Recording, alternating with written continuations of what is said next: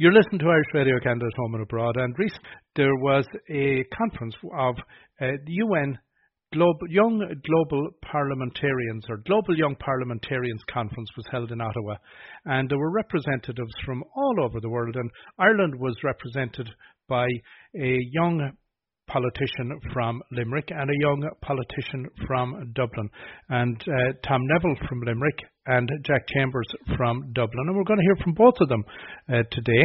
Uh, first of all, we're going to hear from Tom Neville, who is a, member of Fine Gael, uh, representing Limerick County.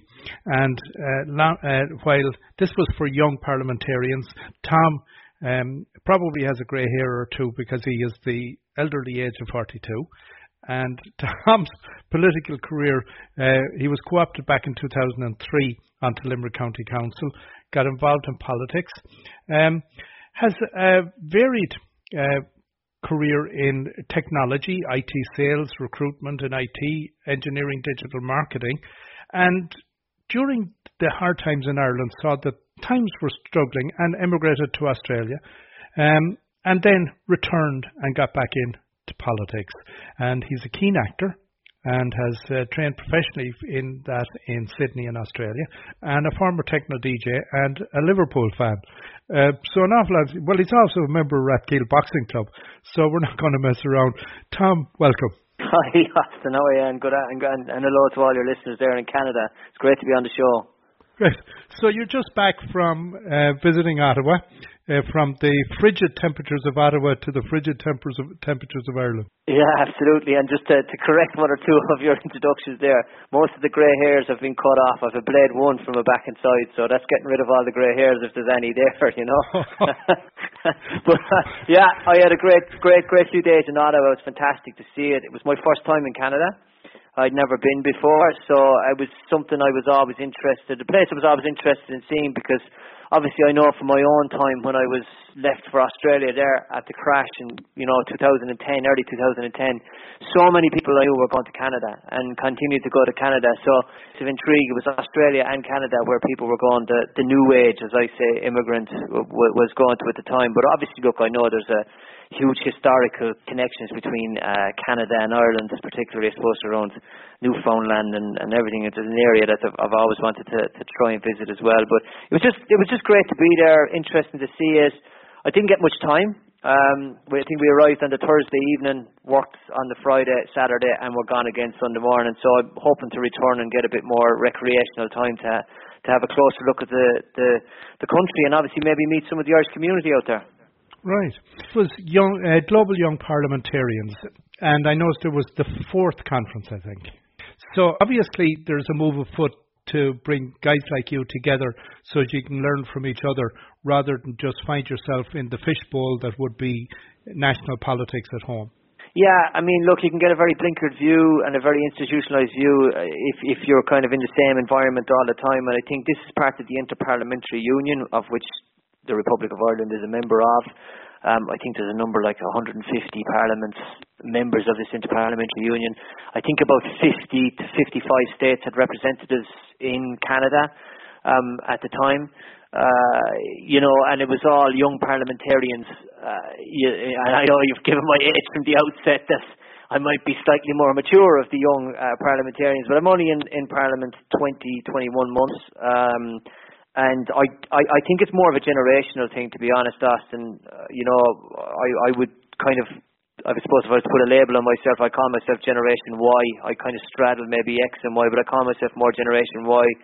I would be I would have a lot in common with the millennials, you know uh, in relation to the use of tech, particularly around the use of technology and my background, my previous private sector background in working in technology and working in digital.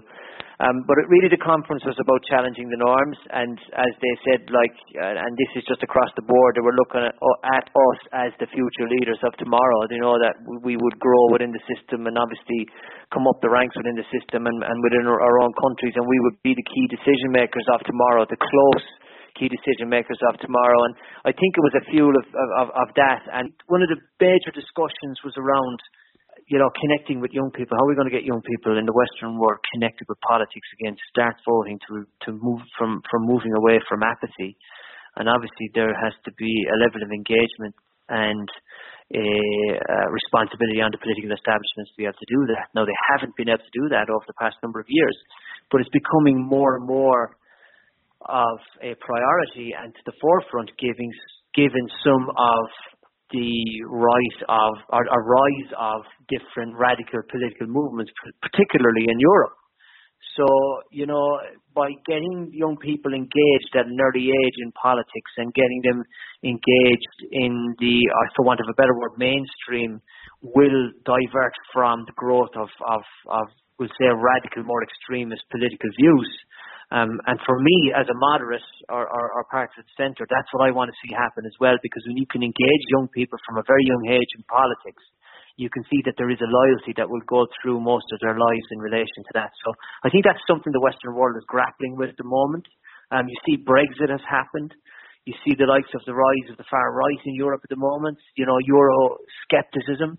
So it is really, uh, you know, up to the powers that be and the political establishment, I suppose, speaking broader within Europe and, and in my own country, Ireland, to connect with those young people, uh, bring them into the fore, use their ideas, allow them the channel of communication in which their ideas can be listened to and put into practice.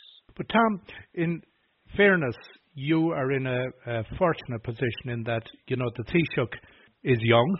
Yeah, younger than me. and many of those he has surrounded himself with is, are young. So the government yeah. in Ireland is a young government. Yes. However, in many cases, and we've seen that happen in in France as well, and some other countries mm-hmm. where mm-hmm. there have been younger people elected. But in many cases, the establishment, as it is known, is quite solid. And yeah.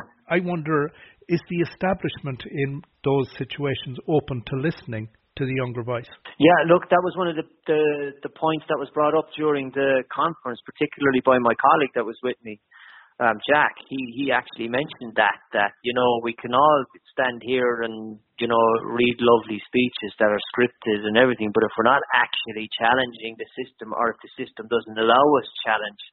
Uh, you know, then there is a problem. I can't speak for any other country. All I can speak for is Ireland. I think one of the big factors in relation to that is how our electoral system works. So if you look at Ireland, we have a proportional representational type system. Okay, so mm-hmm. it gives more. It gives you know there's two of this. There's far and against all these things. Like the the the far is that it gives more of a broader representation of what people want. It also leaves it open for newer candidates to come in. You know, they take maybe the fourth or fifth seat or third seat of a uh, of a constituency, and it's based on transfers. You know, vote three, vote four, vote five. If you're in a first past the post system, then it can be very kind of all or nothing, black or white, one way or the other. So, I mean, I, I think that that has a lot to do with it as well, you know, and obviously first past the post would favour more established type candidates. I can only speak for my own situation. Um, you know, in, in, in Ireland, if you're a newer candidate, oftentimes people will go what they know. Um, they'll go with what they have worked with. Ireland's very small, um, so it's quite colloquial and it is quite relationship orientated as opposed to big brands of the far left or the right or, or big party brands. Like the two established parties still would hold the bulk of the vote, but that has decreased. Um, there's been a number of factors in that voter loyalty has changed, obviously, which I I actually welcome, which I think voters are more objective, so it keeps the likes of myself as a politician on my toes. Um, but but also, you know, economic circumstances have had had had a play with that, and and you do see in the opinion polls at the moment the two major parties are starting to rise. But you know, there's obviously been changes. I can speak for my own party. At the top, there was a new crew of TDs that came in in 2011, a new crew again in 2016, and they have they are now coming through the system. And you've seen a change with a new leader. The more established people in the party recognise that they wanted a younger leader, a leader who's a millennial, I think Leo is 37, 38, come up from that mm-hmm. background and that we needed to move that way. So there, there is a movement in that. And if you see it in France, it has happened. You see it in Canada with Justin Trudeau. Um, mm-hmm. You know, the way things have, have, have progressed there. And obviously in the age of social media, modern media, um, the transfer of knowledge between countries now, particularly in the Western world, is a lot more heterogeneous. You know, you're learning and you're seeing what's happening and trends that are happening in other countries are having an influence on what's happening in our own country because of social media. Whereas 20 years ago, you wouldn't have been as at abreast of what's happening in Canada, in Ireland, than what you would today. So all those have a knock-on effect uh, uh, on that. And you know, politics has movements, as I said in my speech, similar to the artistic field. You know, you've looked at it down through the years. You have art, music, and politics. They all kind of move in mediums. And this, thankfully, at the moment, you're looking at a movement towards the more moderate, uh, liberal, democratic, uh, centrist uh, type parties. But these parties have to succeed, uh, um, because if they don't, um, I, I, you know, my reservation would be what would be looked at or sought sought at as an alternative. That raises a few interesting points. Um, and I'll come back to one being that your four years in Australia would have obviously given you a life experience and mm-hmm. political experience of different mm-hmm. cultures and different ways things are done. But you mentioned that if there is a move to the centre, where traditionally, whether it be in Ireland, that you Fianna Fáil, Fine Gael, who are somewhat centrist, yeah. and then if you you go to the UK, and at times, you know, the difference between used to be far more uh, pronounced between the Conservative and the Labour Party. Mm-hmm. Um, that is there a danger that um, the likes of Fianna Fáil and Fine Gael are potentially being squeezed to the middle, um, mm-hmm. and that the ability for both to maintain a centrist base uh, while what would be um, more um, I want, uh, well, a farther right or farther left gain traction uh, at your expense. And what I mean more in a way is you're actually competing for the same piece of ground. Yeah, you could you could you could say being pushed or cho- I only speak for my own party are choosing to be where we are. Yeah. I mean, the philosophy of, of what's been used by Fine Gael is taking the new centres, taking the, you know, it's not having these blinker views about right or left. It's it's taking what's best for the left and taking what's best for the right and implementing that and not having these blinker views. Well, I'm a left-wing politician. I'm not going to put in something that's that's seen as centre-right, or I'm a right-wing. I'm not going to put in something that's seen as left. It's not being afraid to be able to take these on board and going, you know what? For where our country is, that is a good idea. We should implement that policy. So it's a different way of viewing that. And if that policy works and you are connecting with young people and, and, and rowing them in behind you, you're actually eroding what's on the far right and eroding what's on the far left, which we're actually starting to see what's happening in Ireland because you do have the growth of the centre centre right, centre left, or centre parties in Ireland, they're starting to erode the fringes. That's showing in the opinion polls.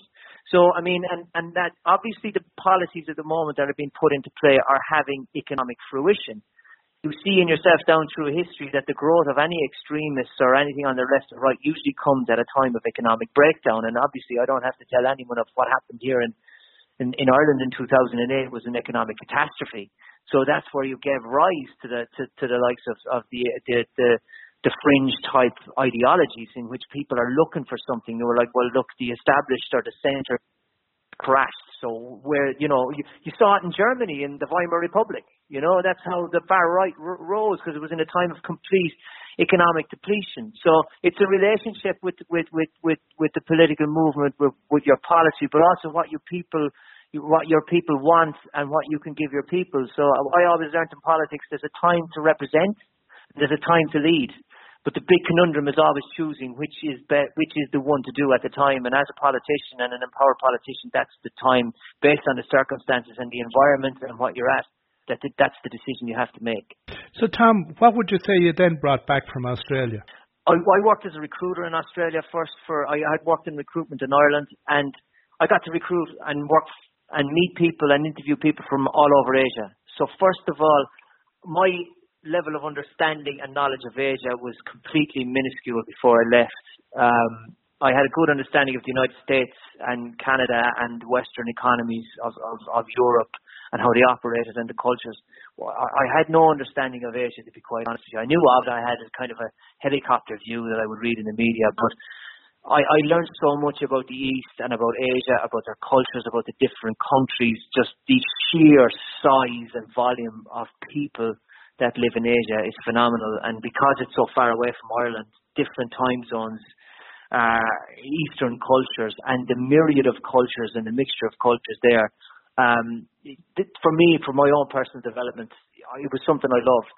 But for, for what more of that is, I learned how to integrate with those type of cultures because Australia is very fluid culture. It's a mixture of a myriad of cultures there, and and and it continues to be over the next over the last five to ten years.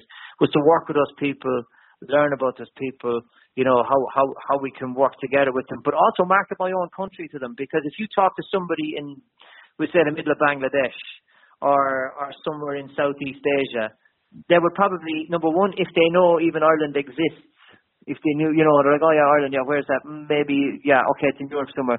They may even make the assumption that Ireland is part of the UK. I met people from Australia that made the assumption that the Republic of Ireland was part of the UK, you know? Mm-hmm. So it gave me a chance to educate people as well. I'm just talking about, you know, people on going about their, their ordinary day-to-day lives. There was nothing politically motivated by what they were saying. It was just people going about their normal day-to-day lives, like maybe some years ago, 20 years ago, whatever, people would kind of very bracket Australia and New Zealand as being the same, you know, and they're not. Two mm-hmm. completely different countries, you know. Mm-hmm. But it, it, it also got to give us a chance then, particularly there was such a volume of of us that went over in 2010, same in, in, in Canada, that when we did get go to Australia, we were probably the first, I would say, and I, I, I'll speak very generally, the first generation that were, you know, we were, our country, thank God, and I am always grateful for it, educated us, and the generation before us educated us, the education that they didn't have when they had to leave. Um, and, and we went over and, and we were able to, you know, go in and gain positions high up in industry that we may not have been able to do in the past. Um, and that gave us a platform and, and also gave us the ability to be able to influence decision makers in these other countries and, and, and allow us to be able to market what we have in a different format to, to, to, to, to, to what these other countries did as well, you know. So, and that's not taking it back and no disrespect to the generations before when they left, you know.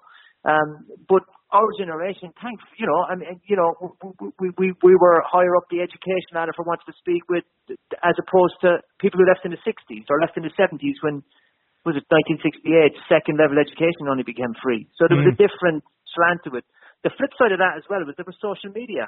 I went to Australia in the late 90s and there was no social media. There was social media now as well. So a lot of that could be networked and, and you'd have the transfer of knowledge. So I think it gave, it gave, it gave, our, it gave a lot to our country, you know, when, when, when the likes of us started coming back. We were the first generation then, I believe, to, to, who left, who came back within a short space of time. So Whereas anyone that left in the 80s, a lot did come back.